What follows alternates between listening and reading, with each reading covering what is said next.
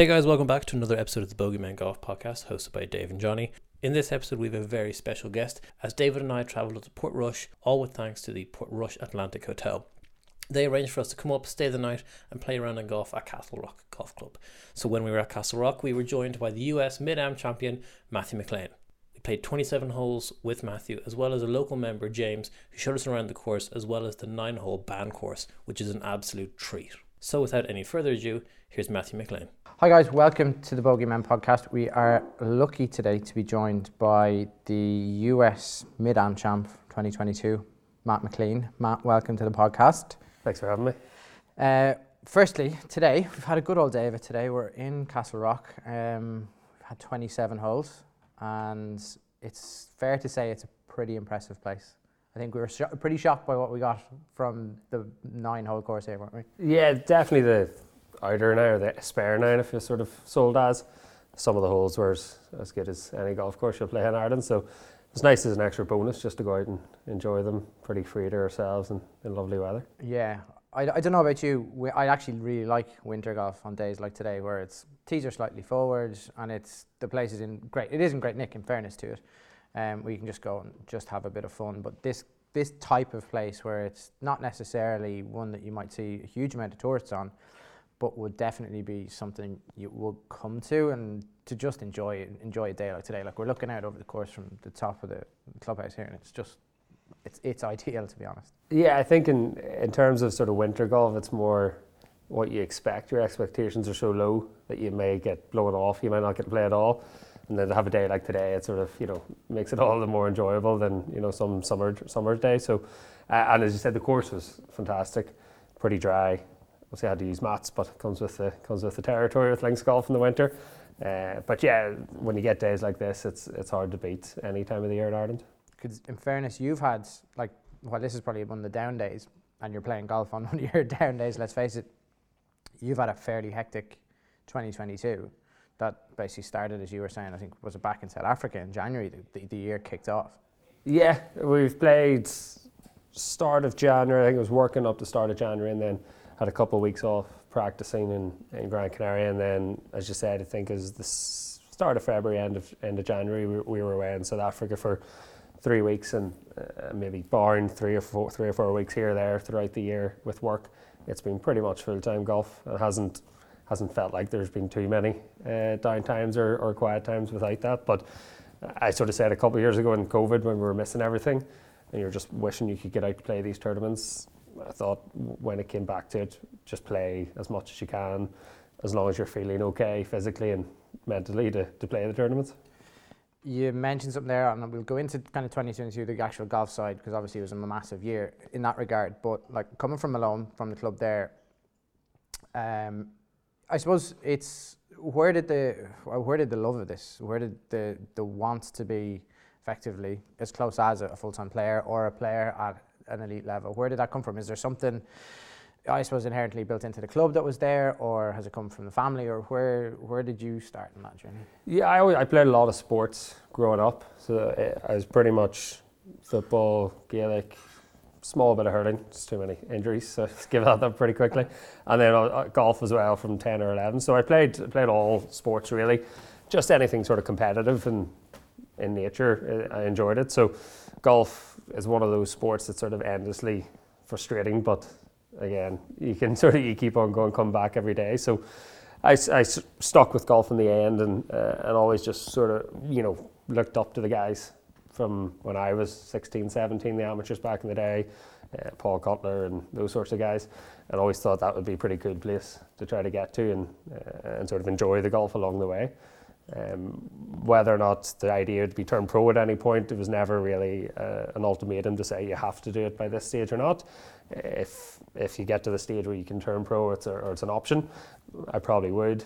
If it's not, then it's not the end of the world either. I'll, I'll just stick to the amateur golf. Yeah, because you're not a you're not in the truest sense of the word. You're not a full time amateur. You do work as well, and that's kind of it, it has to be. I suppose people are with a lot of the younger guys who are in college who are in, have gone through the US route, etc. They come out and they'll be effectively full time amateurs from the time they leave Ireland at 18. Some of them even before that. They don't do any other sport. They don't work. It's it's golf, golf, golf. You, we were chatting earlier on the course, and you're saying that actually op- you're an optometrist by profession, so allows you probably flexibility, and that was one of the reasons that you actually chose it because it was going to allow you flexibility. So obviously, golf is at the forefront. You were conscious that yeah, I want to play golf full time, but at the same time, a career with the safety net that that provides is there. Yeah, it's it's it's probably an argument from each side to say what what benefits are, are you get from doing it either way. You know, going straight into university and playing competitive golf at university, and then coming out in your early twenties and competing. There's an advantage to that. That the earlier you sort of get better, the more sort of chance you have to grow as a golfer. But, to have a safety net can be good in terms of it relaxes you.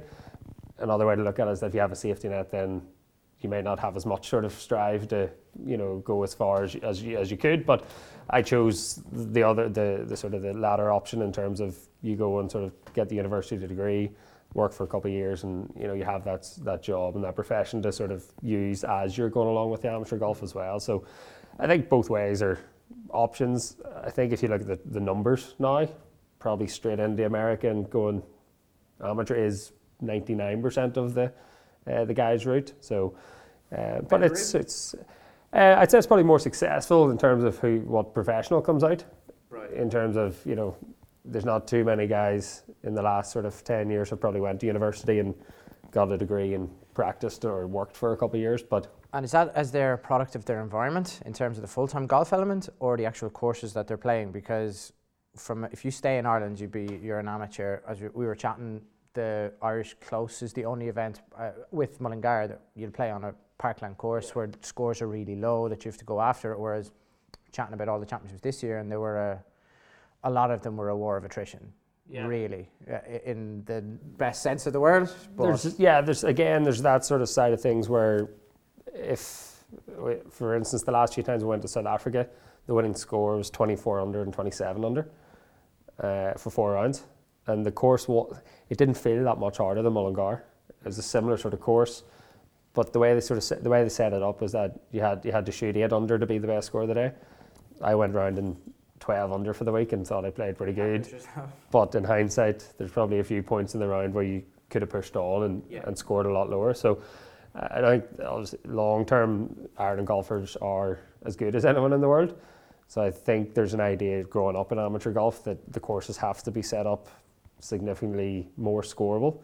Not easy. You can't have you know Yeah. 380 yard par fours everywhere, but more scoreable with maybe easier pins and more accessible pins that you're encouraging guys to shoot six under on a more regular basis, and then that brings you more into professional golf in the long run.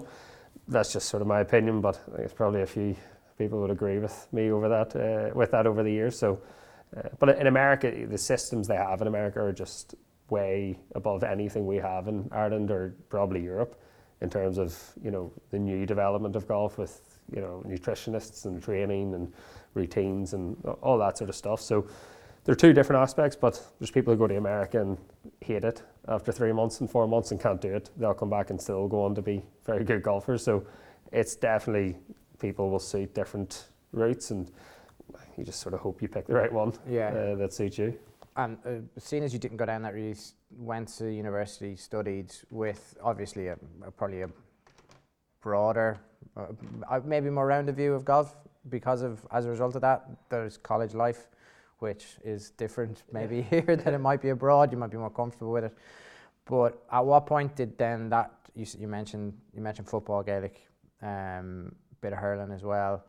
At what point did the f- switch flick from yeah, I, I'm like I can play them, I can do them. I probably have friends who are in, and there's a team environment to it. But at what point did it go right? I think I probably need to nestle into this and, and, and push on. I would say the age of as early as like 14, 15 is That where early. I probably knew. Okay. I was like, you know, I was showing less interest. I was playing to a decent level in in football at sort of younger ages, but I, that is where I never sort of noticed I didn't have the interest in going to a Saturday morning and playing and things like that. So, and then gradually over each summer, it was more and more interest in golf and just keep on playing that. And you would spend all day, you know, in the, in the summers from eight to eight in the in the summer days. So probably, and then from 15, 16, I, I only played golf then. Uh, it was my it was my only sport then competitively.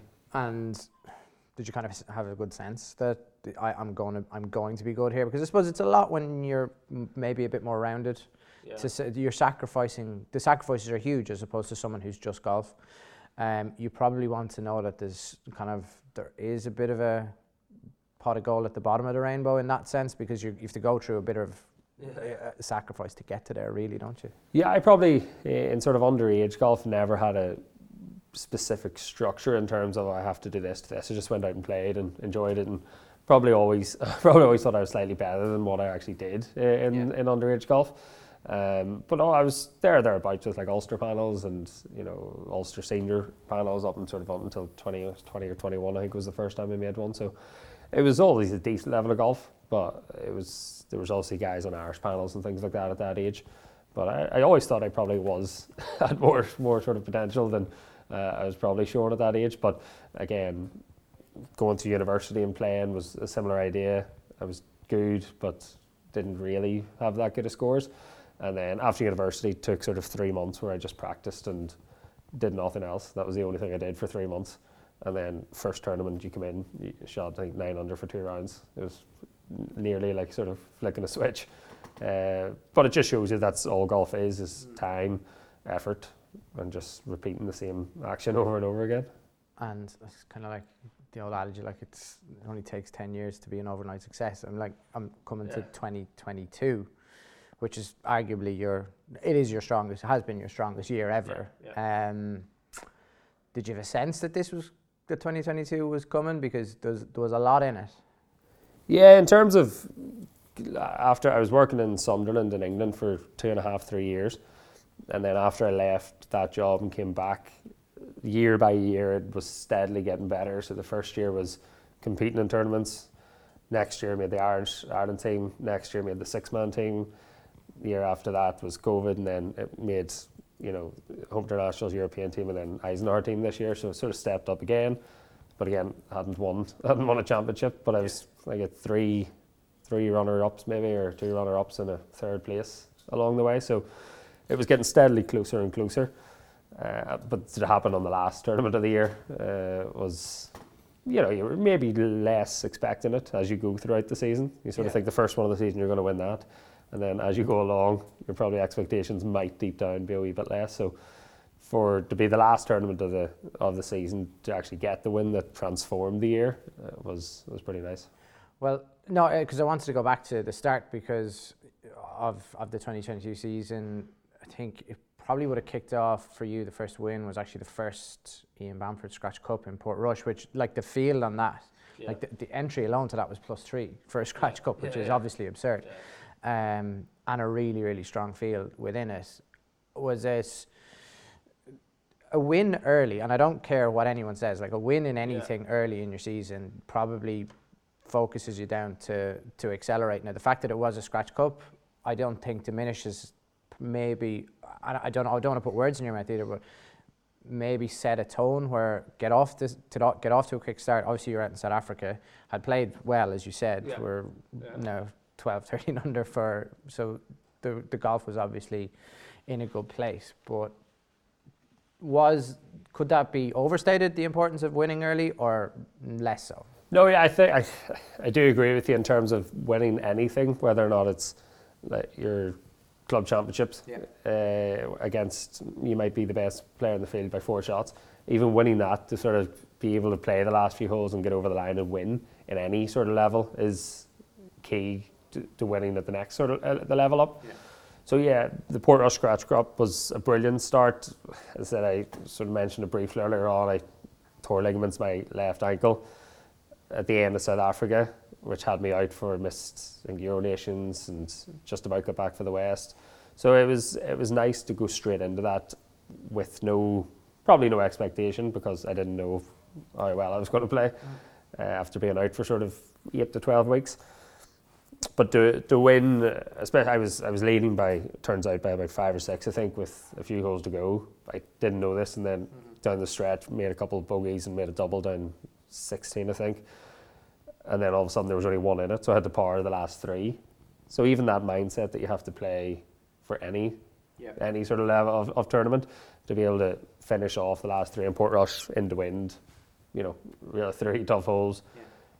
To get that win, I think definitely set a standard for the year. And again, it would have been great to win more, but no matter what you do this season, you're always going to say, "Oh, you could have won that, or you could have done this." Yeah. So yeah, no, I think starting off with that with, with that tournament was was pretty big for the year. Yeah. and so that, that that sets the year up. Obviously, you've you've now got kind of an early win on it on a really really good course. Um, I want to talk about the island and, and how that was, and I want to know what happened at the island where you were obviously leading, and it, you ha- you had a a very a kind of a tumultuous back nine to the to the Yeah. last round where and Colm Campbell came and kind of nipped it from you Yeah. by by parring in. But how beneficial was that actually to to go on to, to the rest of the season? Because look, it, it was obviously quite disappointing. That is that that is one like one. Did that leave you in a better or worse place after? Obviously, there was disappointment, but where was your head at, at, at coming into that? Or, or maybe describe kind of the, the back nine to us and what, what it's like in such a pressured environment against a very, very, and it effectively was down to probably two or three of you at the time. Yeah. What that was like because it was dramatic to say the least. Yeah, I mean, it's that it's that thing that if if I won that, the season may well have been completely different. Mm. It's hard to say at the time that whatever sort of happens in the tournament happens in the tournament, and you know it might be a blessing in disguise in the future. At the time, it was still very early on in the season, so from my point of view, I I was like six. I think I was six under through eleven, or six under through. Six under through, I think probably 13 to go six under for the round. were 600 to 30 in the island the last day. Was Yeah. That? So I that's was a, that, like that's absurd. so I was I was I was well behind in Yeah. terms of well, it wasn't as if I was favourite to go into the last round or Yeah. anything. So I think I was six six under three thirteen in the last round. So the only thing was that it's quite hard to finish. It's quite hard to finish around around the islands. As you said, it was probably the hardest hardest course for the year for the championships. So even to finish that round, never mind the tournament, Yeah. had a, had another level on top of it. But yeah, I, I played most of it pretty well. I only I only hit. I had a, a really bad shot on uh, 15's the par five, is it? Yeah, had a really bad tee shot. Got a bit unlucky, and just hit a really bad pitch. Just bladed a, a pitch over the back of the green, uh, and that led to a double. But on the way in, I didn't. I didn't hit one bad shot. After that, for the last three holes, Yeah. had a good drive down 17. Just rolled into the bunker, but other than that pitch, I had no issue with the with the last round, uh, and actually got up and down myself in the last from Yeah. short left as well. So uh, it was definitely more positives out of the amateur this year. The are Am other compared to negatives. If you sort of look at the last round, it was one shot that was destructive that caused the double. Other than that, I still shot. I think I still shot probably the best round in the last round by sort of two or three shots. Yeah. So yeah, you can you can take positives out of anything. You can take negatives out of anything. My idea was that I was still second in a playoff. It hurt at the time. You uh, one of those ones. Now at the end of the year, you quite like to see the trophy uh, Yeah. on top of the shelf, but uh, it's the same in any competitive sport. You're going to lose a lot more than you win. So it's golf's probably the worst for that. So you just accept when when you lose or, or when you or when you win. And then the run of form I went in for the next three, four weeks, whether or not I would have had that run of form if I won that, possibly not. But yeah, it was it was definitely tough to take at the time. There's no, no doubt about it. Yeah, like I, I just think that it would it would it probably came at a time of the season. If you had won it, might you have taken the foot off the gas? Given what was to come, there was a lot of important events that, that were coming down the track for you, and I was just wondering, did you? i- It's very easy to find resolve in a in a near miss where, as you said, it wasn't through through a, a collection of bad golf that it was done, and not necessarily even the one hole in 15 because you, as you said, you're six under to 13 Yeah. to put yourself into it, Yeah. as opposed to kind of sitting three shots in the lead, Yeah. sitting on that lead on round three and, and going into it. But then you get to obviously the Holmes and the um, the Eisenhower and the team elements of it, and that was huge. Like to, to be down to the, I suppose the best three. You're, you're effectively the best three amateurs in the country between you now. uh, But I, I suppose I still think that there's probably five guys who are vying for the best three Yeah, in the yeah. country. Really, yeah. isn't there? Yeah, that's the tough thing with the Eisenhower. it's such a small team that you could arguably pick it with over whether you're going to pick it over the year or pick it over, you know, three four weeks or the person in form or the whole. It's it's just a really hard team to pick. You know, I'm just happy I don't have to pick it. Yeah, so the Uh, Eisenhower is the obviously world amateur team Yeah, championships. yeah, yeah. that's that was in Golf National in Pa- just in outside Paris, yeah, yeah. yeah, So it's yeah, it's one of those ones where if if you said at the start of the year you would make that team, European, some internationals, all that sort of stuff, then from a team basis, and then so the St Andrews Trophy as well, the GBNI team, I, I made every team I could have made this year. So that sort of gives you uh, an overall consistency, uh, you know, verification that you're actually playing well throughout the year at that level. So again, as you said, one shot here or there throughout certain tournaments, you can take it a wee bit easier when you have that sort of, you know, verification that you are within the top three in Ireland or top nine in, in, in GBNI. So making those teams is the goal of, of pretty much all the amateur golfers. So to get that recognition this year was uh, was definitely a bit of a confidence boost. Uh, so you accelerate now, and like I suppose you obviously played quite well. You played, sorry, played quite well. You played very well over at the Eisenhower when you at the from the St Andrews Trophy as well. You're you're picked on that.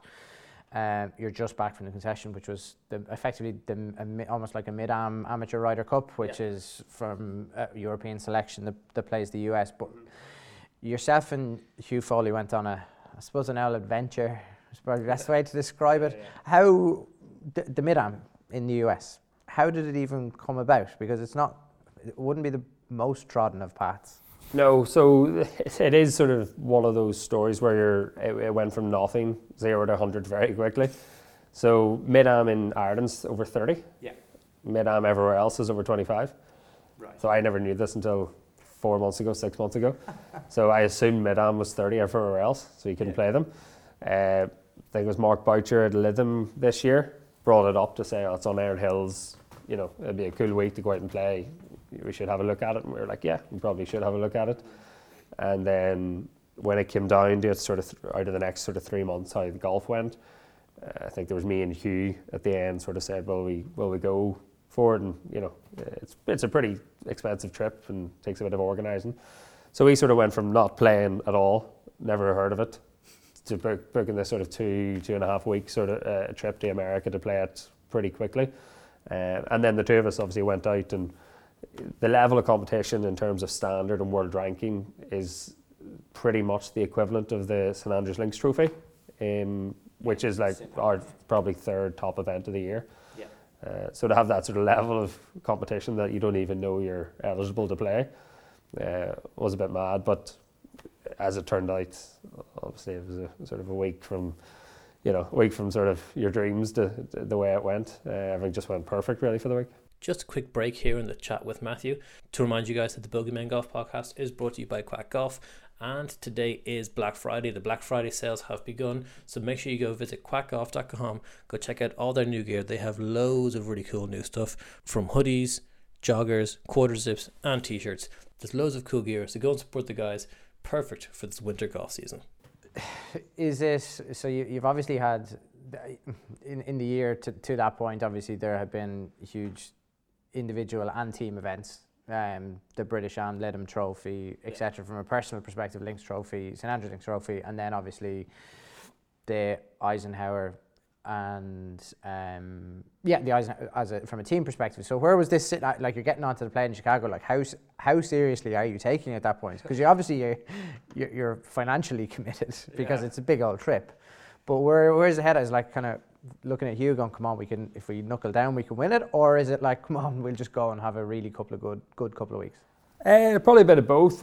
We went into it into the slightly unknown in terms of we don't know what the standard's going to be like. It could be grand in terms of oh, we'll turn up and we'll be fine, or you could turn up and uh, the standard's going to be better than ever, anything you've ever played in. So it, it was it, the standard was very good. So you know you had to play at the cut. I think it was two over for two rounds, and in terms of difficulty of courses, it's it's right up there with you know as difficult uh, as it would be, and especially the American style of courses, firm greens, fast, very slopey, thick rough Yeah. that we're not used to. So in terms of qualifying, it was Like it's a it US was- Open course. The- yeah, like yeah, the, the Erin big Hills course, Erin the, Hills was, itself. was the US Open course, Yeah. yeah. So in terms of difficulty and standard of field, it was. Uh, I'm not going to say it was better than we thought it was going to be, Yeah. but the probably the top 30 in the field were as good as you'll play in pretty much any amateur tournament back here. Because they're like I suppose the age profile is it's not like th- there's only there's guys who are only could be only two two years removed from actually being in college. Re- realistically Yeah, well, the likes of speaking. like Hugh was, I think, maybe the second youngest in the field. So was- Hugh had just turned 25. Yeah. There was two or three other 25 year olds in there. we, then s- you and we still think of Hugh being quite young. Yeah, which he, yeah, Which he is. You know, Like, you're saying he's older, I guess, but I wouldn't say that.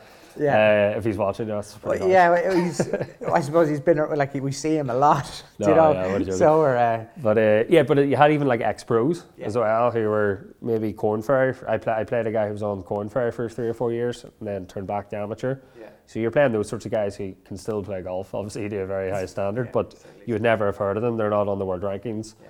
So you had a lot of those guys that, that made it pretty tough. But I think Were you under the radar? Did anyone know who you were at I this don't point? think so, no, Because I- you come I- off the like, you're com- you're coming from a team that had finished quite well in, in the amateur team championships, and obviously Hugh had just missed out in that team, Yeah. but he'd still have a fairly illustrious CV. Were you were you unknown quantities? Were they looking at you going, "What are you guys doing here?" Or yeah, what? I'm not too sure because in in the amateur in the mid amateur world rankings, I was about fourth or fifth in the world. All right, Like okay. Hugh was about sixth or seventh.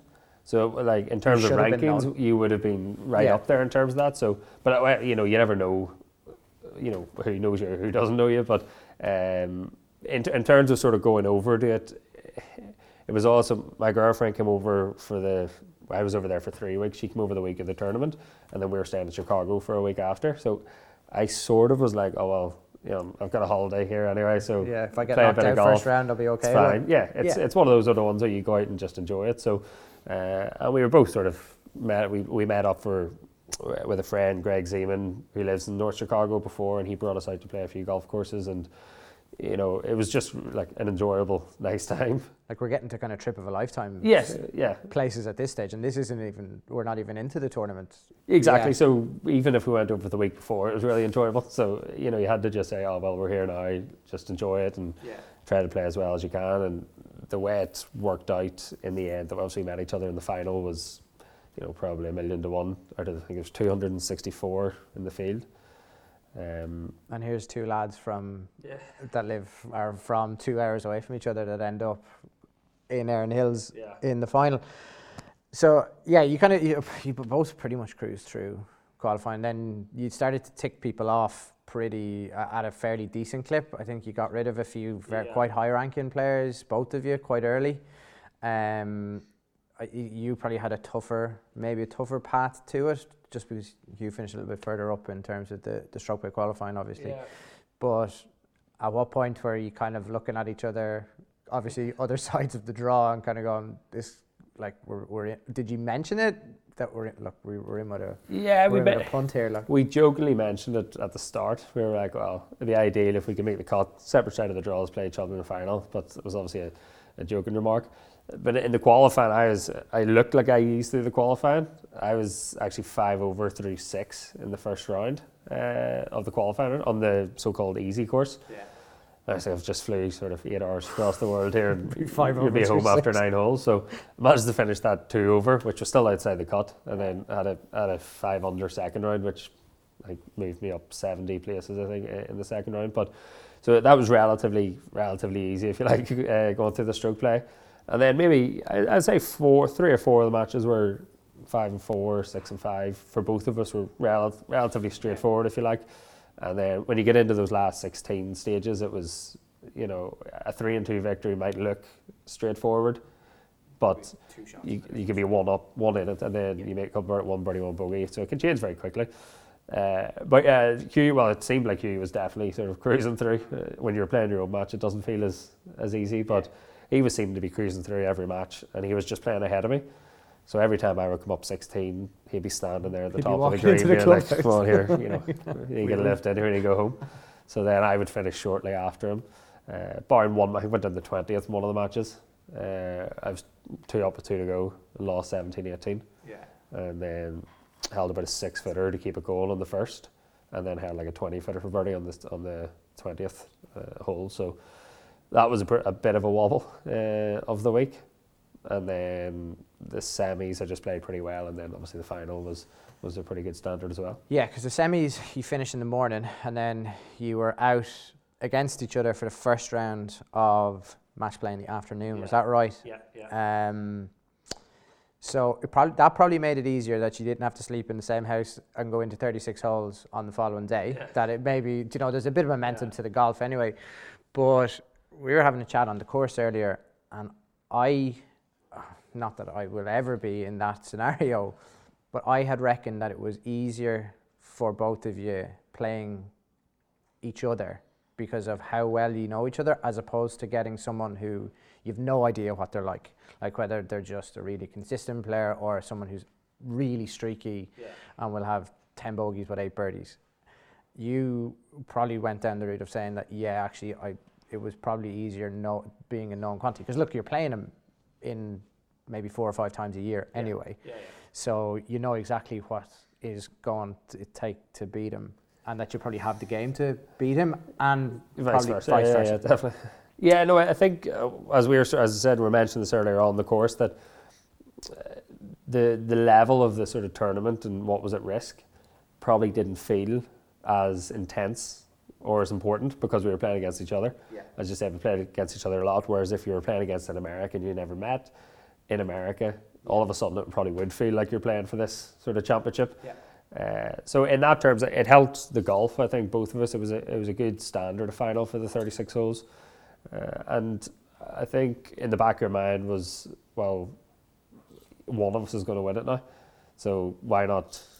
Why not me? Why not you? I'm sure he was thinking the same thing. But if he's going to win it, I could win it. So it, it is. It definitely was relaxing. I think for both of us to play the final against each other and in each other's company and, uh, and just sort of relax and enjoy it as much as we could. Because I suppose if you are playing someone that you don't necessarily know, there's no interaction whatsoever.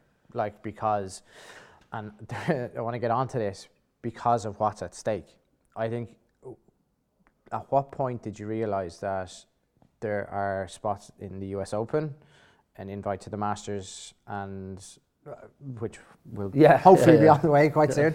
but it will be there. But um, was that starting to come into both of your heads, or did that maybe happen at the end of the first eighteen, where you're actually you and you in that instance were were Yeah. sleeping on a lead? Was it like, oh God, I'm Yeah, it was funny. It was. I've always sort of thought that in terms of the amateur. It's like I don't know how guys tee up in the amateur final with all that goes with it, and how do you even hit a ball, or how do you how do you play golf under that pressure? So it, it was funny how back in your mind it was. on trying to make it in the back of your mind, but it, wasn't at the forefront for most of the week. To the extent you didn't really want to mention it. The more you mention something, the more you think about it. So yeah, we just sort of got on with it and played and tried our best not to think about it. I think, and you know, it probably didn't really sink in at any point that that's what you were playing for. You know, in the af- final. It didn't. Not sink in, really. no? Like you knew that's what you got, and people said to you that's Yeah. what you got, but you didn't really think, oh well, you know, I'm definitely teeing it up there now. Uh, even with the US Open as well. So, uh, but it was it was it was. I think you were trying to condition yourself to think like that. Yeah. So it was never sort of it's you know that sort of one where you're a kid and you're on the putting green. You're like, oh, you've got this to win the Open, or there. It's like I had a putt on. I had about a 35 footer and 16 for birdie in the first round. Was in it? the in the second round of the Yeah. final to win three and two, and it was downhill fast. It took like ten seconds to get to the hole, but with about five foot to go, it, it looked perfect. And then that was about the only time I thought I was like, if that goes in, then I've won this. And then you're playing all this, and you're playing the Masters and the US Open, and then like heavily lipped out. it's like it's like that's the first time I've thought about it. uh, Like you're- trying not to think about this and Yeah. all the way in, and then thankfully made par down 17. That was uh, that was good enough, but. Uh, yeah, it's funny when you're in a situation. Sometimes you're just a bit numb to probably what's what's going on and uh, and what's at, at risk. So, um, but Going it was nice to- to nice to do it. But going back a bit, actually, just you you went in two up. No, you were actually more on after the first round. After I was two up, yeah. You were two yeah, up yeah, after yeah. first. What was that night to sleep like? Because you're in, you were in the sa- uh, to put into context, you were riding in the same car, sleeping in the same house, uh, having breakfast opposite each other. Look, what was what was that vibe like? Uh, again, it was pretty. It was pretty boring or uneventful in terms of we were up, but we were staying off at seven in the morning, so we were up at half four, quarter to five in the morning. So you're not getting much sleep. And then you get up, yeah, you're, You're, you're knackered, so you, have to, you go to bed, you go to sleep straight away. You get up, practice, play the semis, have a bit of food, play the final, finishes at maybe five or something like that. So have a bit of food, get back, eight o'clock in the evening, you're knackered. So it, wa- there wasn't a lot of time to set about doing nothing. You so no mood to chat anyway, really. Like. there was, you know, we both obviously looked at each other and said, you know, there's no point talking about golf because neither of us want to talk about golf at this stage. So we, the guy we stayed with was, you know, really fun, sort of chatty guy, which helped, uh, and he was he was putting us up for the week. Uh, so he sort of helped the situation in terms of, you know, Yeah. he'll chat about anything. These so we sort of joined in and sort of chatted and had a bit of crack. here, like, yeah. So uh, and then we went to bed probably nine o'clock, and then you're asleep by ten and up at four, half four the next morning again. So it was thankfully it wasn't one of those ones where you had to kill eight hours uh, in what to do. But yeah, it was it was nice the way it sort of it was only one night we had to stay with each other in terms of sitting at the dinner table playing each other. But uh, yeah, no, it was uh, it was all very casual and relaxed and uh, enjoyable. But uh, you wouldn't want to do it. You wouldn't want to sort of do it every week, you know. Yeah. Um, but uh, yeah, no, we had, we all we all sort of had good fun and enjoyed it, and we're sort of happy to be in this situation at the time. And then it gets to, as you said, you lip out in 16, you win it on 17, Yeah. and you've got obviously your girlfriend there. There's people you know. It's not like you're completely al- com- two aliens over there. Yeah. like you've got a few people around you. At, at what point did it go?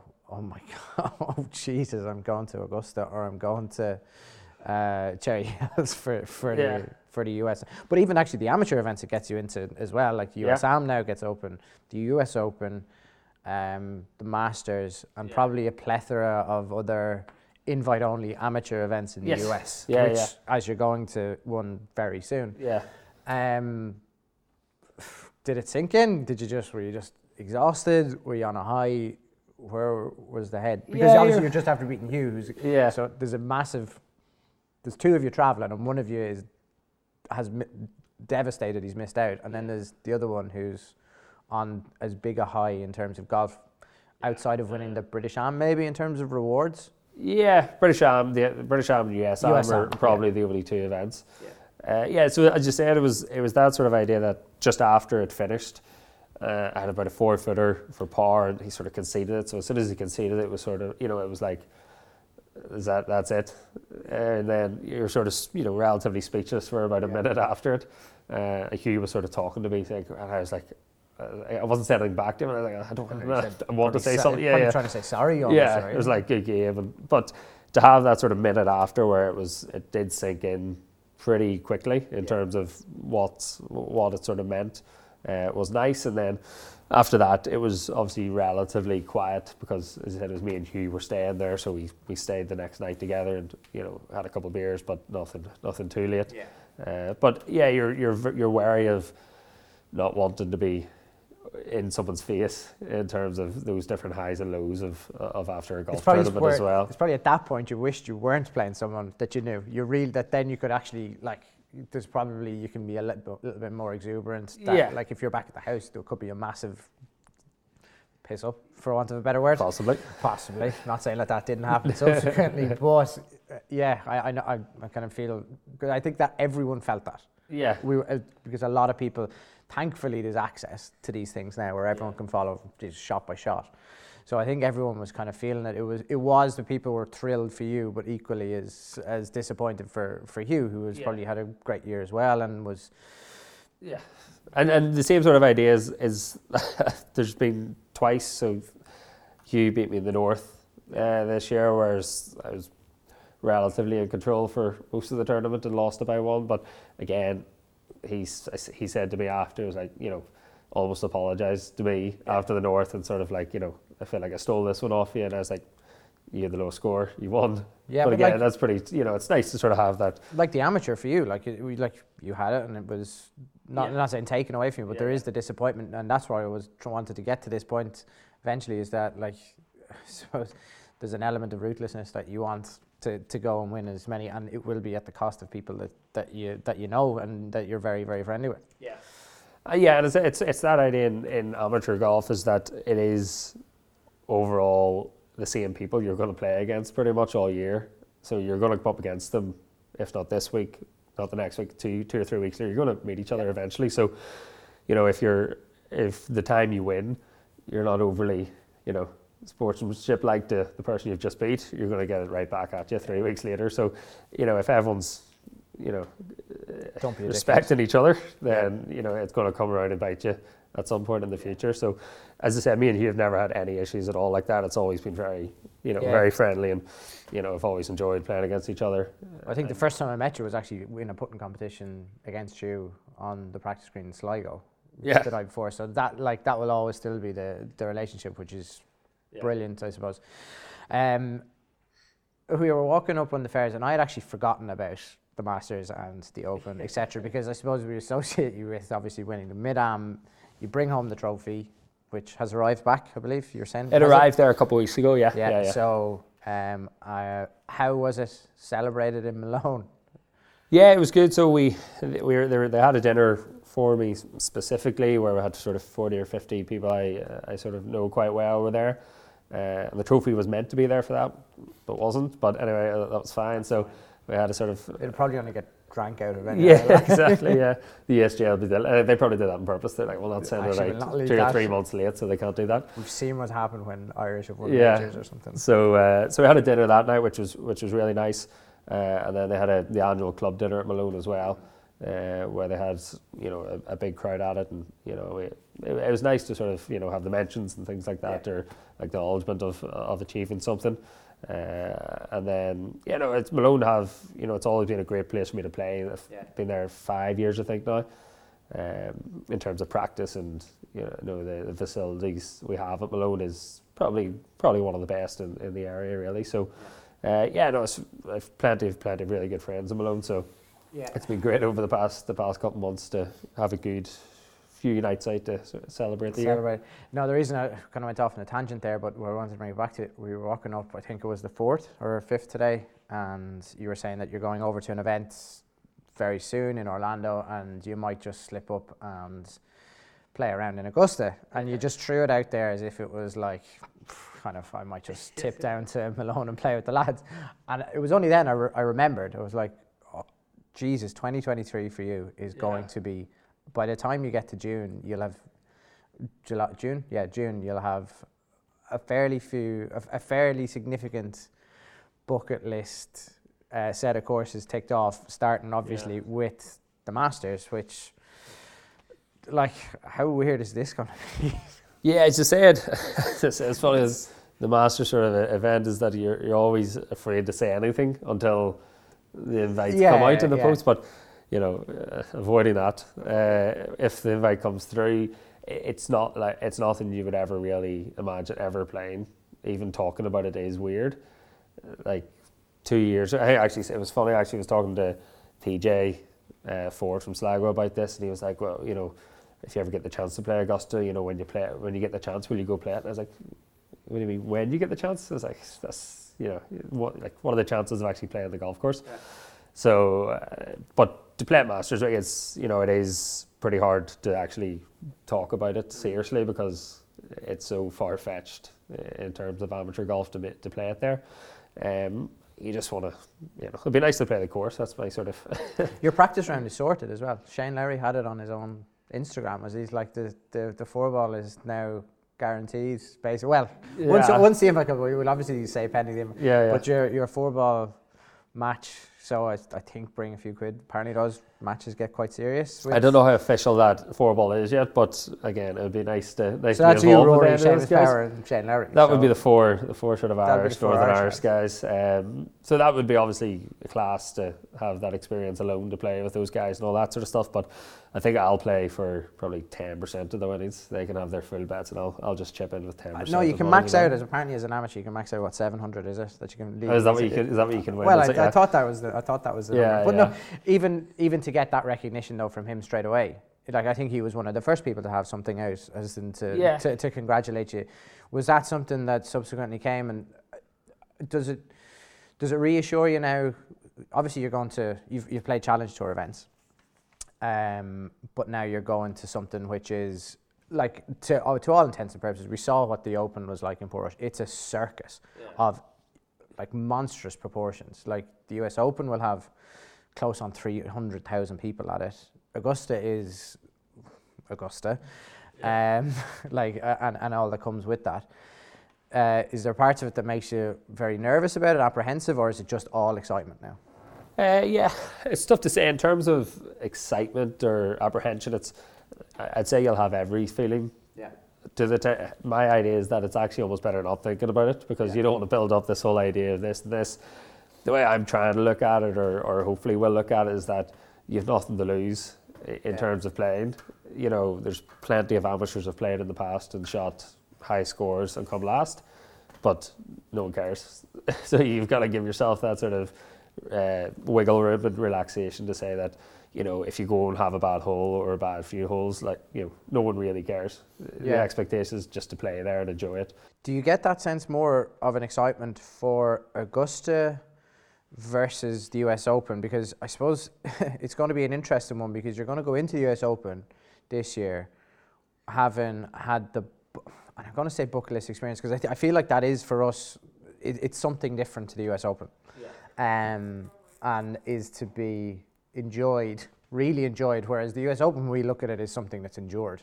I, I feel like the way people like it's a it's a complete oh it's just a, a war of attrition it looks always like a war of attrition whereas like Augusta is so green it's so lush it's so picturesque it, it happens for us at a nice time of the year where we watch it nicely in the evenings and kind Yeah. of whereas the US Open we get it in the middle of summer where it looks all burnt out greens are running at 14 and the rough is up to your ears um, so best of luck with it, by the way.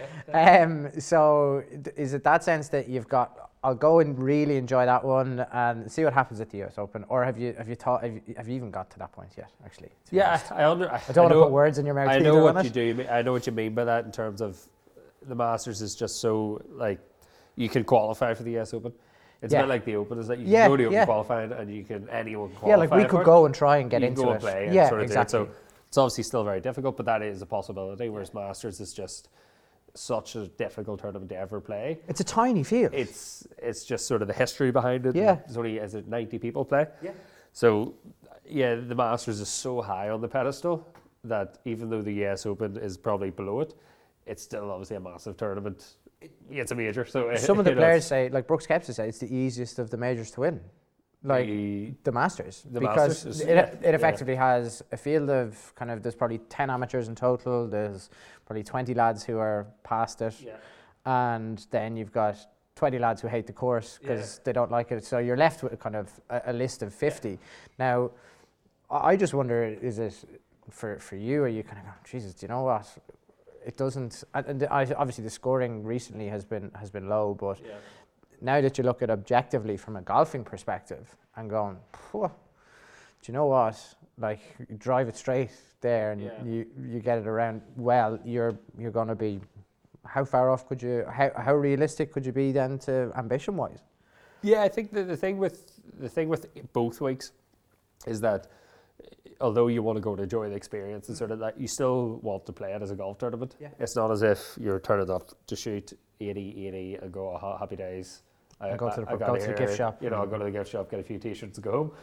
You know, if that happens, you've still like, you know, that's going to be enjoyable.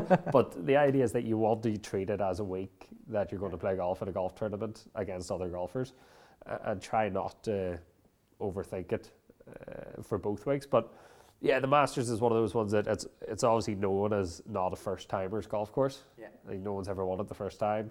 It is you learn things every year around it, so you want to enjoy that and play as well as you can. But but yeah, I sort of look at the US Open as I think LA isn't actually one of the, it's one of the shorter courses of the US Open road as well. Mm-hmm. It will be tight, fast. Oh, it's LA Country Club, isn't it? LACC. Yeah, yes. So in terms of playing the golf course, it's playable for an amateur.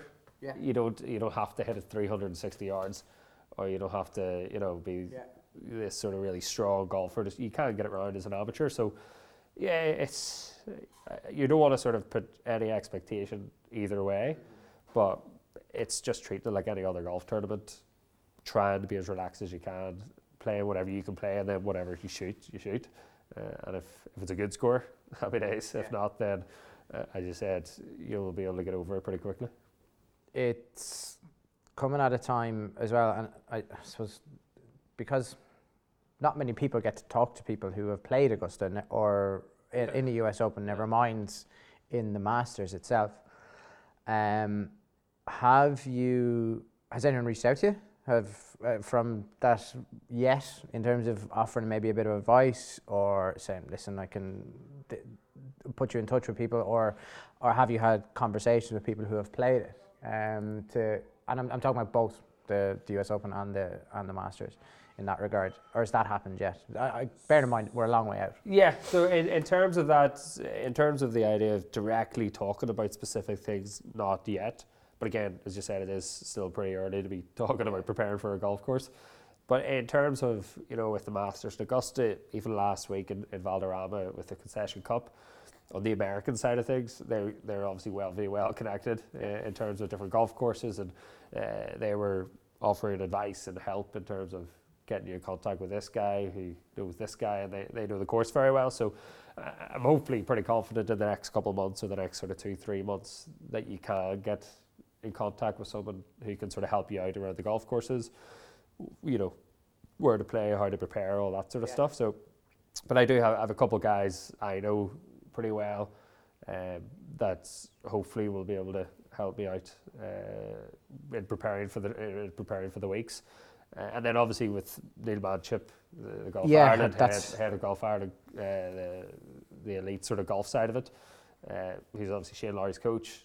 They've been there seven, eight times over there over the years. So he'll obviously be quite hands on with Shane for the week. But yeah, I'm sure he'll probably will. have a bit of time for Yeah. me as well. And, you know, he'll give me his knowledge and experience and how to play it. I'm sure Shane will have some sort of input in that as well. So it'll be nice to get the, the advice off the, the experienced guys who've been there and done that. Uh, and again, just listen to whatever they've got to say.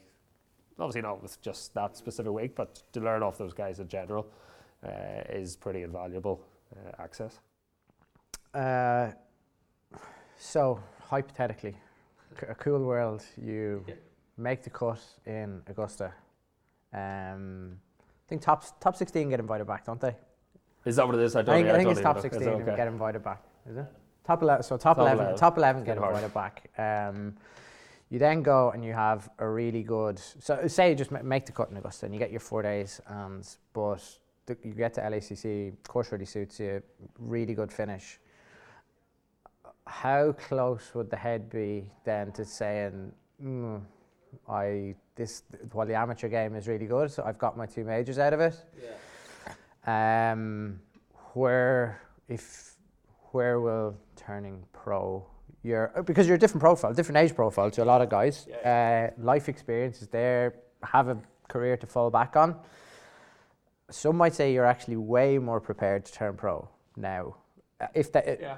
even even take those majors out, you're way more prepared now, in that it's not that it's not the be all and end all, but there's a fairly significant safety net underneath you um, for you to, even if it was a challenge tour card, for Yeah. example, that where the, it's three months of an off season, you can actually go and work for three months and Yeah, yeah, make yourself very financially secure to get through that time without it sacrificing or eating hugely into your dedication to golf. As a career. Um, so yeah, so I'll put you in that position next July. How far do you think you would be? Your head is away from turning down that road. Yeah, I mean, as, as I said, sort of with the, at the start there about sort of university and different routes to do it, it's not the be all and all to be a professional golfer or not. I can, I'm sure I'll enjoy myself either way, no, Yeah. matter, no matter if I do or don't. If you have that uh, hypothetical situation where you have a really good week in both LA and, and Augusta, um, if you have those, it gives you more. I think it's purely confidence, Yes. based, not not in terms of sort of what you might get out of it. Or That's kind of what I went. It was like If that you can- reassures you. Yeah, if you can make the cut in either of those, you've just made the cut against the best field of any golfers in the world. And given it's only one week, but eh, you know you're going to take huge confidence out of it if you if you can achieve that. So that's pretty much the goal I would say for both weeks is to try to make the cut. That, you know, it's realistically you're not going to go. I'm going to win this thing. Yeah. You're going to go out and try to just play as good as you can. Try to make the cut. Uh, but that, I'm sure that would give you sort of huge confidence uh, going forward. Uh, my goal next year mainly is is Walker Cup at the end of the year uh, in September. So, uh, barring probably a miracle, I won't be pro before Walker Cup next year.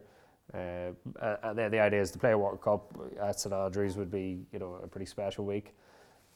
And whether or not the, the opportunity arises, or you have, you know, sponsors or some sort of help towards professional game after that, if it's an option, it's an option.